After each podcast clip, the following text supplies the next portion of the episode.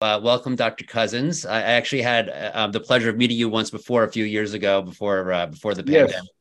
So, um, so let's go ahead and, and get right into it. I'm going to ask you some some questions as part of the uh, as part of the panel, um, and then when Dr. Uh, oh, sorry, excuse me, when Brian Clement joins us, we can you know perhaps ask him the questions that are relevant for him as well.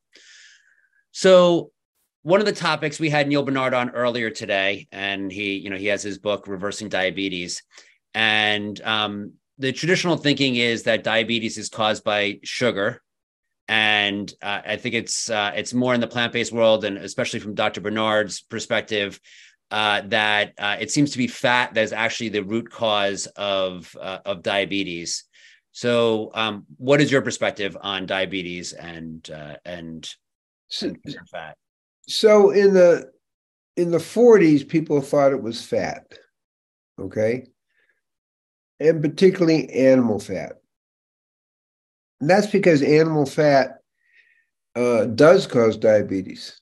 Now, what does it do? Because we need to kind of get another thing is, is going on. Um, first, animal fat is toxic to the beta cells of the pancreas, which make insulin. But that's really important to understand. And that's animal, and that's also fish. Fish's fat is even more toxic. It's the most toxic people who eat fish two to three times a week have significantly more diabetes. So we need to know what fat does. It increases what we call insulin resistance, which is the body's, um, it basically blocks the body's response to insulin, forcing higher and higher insulin. So it kind of moves people, exa- uh, the system gets exhausted because it's having to produce so much. So the beta cells basically c- collapse, and therefore you move into to diabetes. So the animal fat, not plant fat, I think it's a very important distinction. Um, also, besides um, it, it also blocks the GLUT4 receptors, which is receiving insulin in the muscles. Now, sugar also causes a major problem. And so after the 40s, they began to see that a high carbohydrate diet, and particularly a lot of sugar, also causes diabetes by again exhausting the system it having to produce lots of insulin to be able to keep up with it.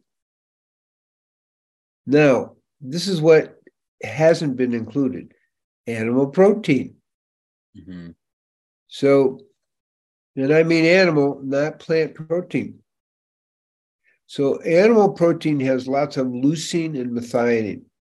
Leucine, in particular, also attacks the beta cells of the pancreas and also um, increases aging and disrupts the mTOR pathway. These are all things that affect the picture in a bigger way. Now, so we're actually just said animal fat, sugar, and that's glucose and fructose. There is a mistake that people think, oh, fructose is different. Fructose does not immediately raise the blood sugar but disrupts the leptin uh, signaling and insulin signaling. So it disrupts the whole balance of the system and definitely is connected with an increase in diabetes when it was introduced, I think, in the 90s. Um, a year after it was introduced, the rate of diabetes in, in the US went up uh, like 2,000%. What was this that was introduced? In the 90s? Fructose. Okay. Okay. In a big way. In a big way.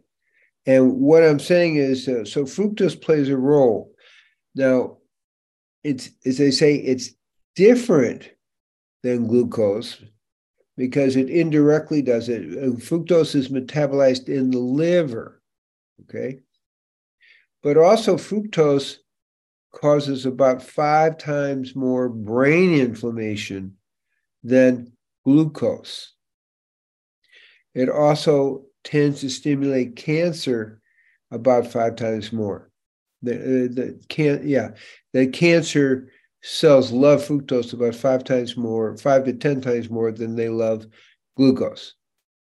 So you got a few things going, and this is why you see, you know, Brian will talk about this, but uh, they don't really have a lot of fructose and glucose at, at, at the institute. When we don't, when I'm working with people with cancer, we please stay away from all glucose and fructose products because it stimulates it.